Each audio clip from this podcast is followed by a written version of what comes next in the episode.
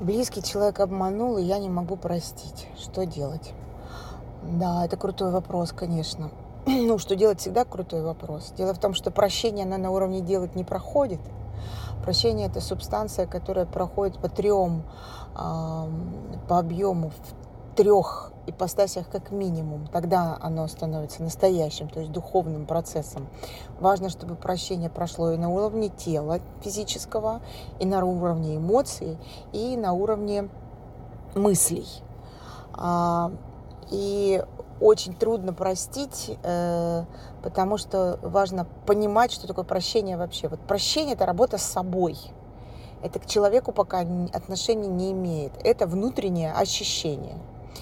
И если вам не удается прощать, то в большом-большом объеме важно договориться самому с собой, сколько процентов вы можете из того всего, что натворил человек, простить.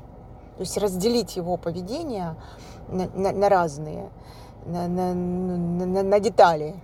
Что он говорил, что он делал, что он думал, как вам кажется, что он имел в виду, что он последствия какие после того, чего там он по, по отношению к вам наделал. И вот что-то одно из этого вычленить и простить. Или в процентном соотношении. Вот сто процентов ужаса, который он а, вам а, значит, устроил в жизни, простите пять процентов сегодня, а завтра еще пять процентов и так далее.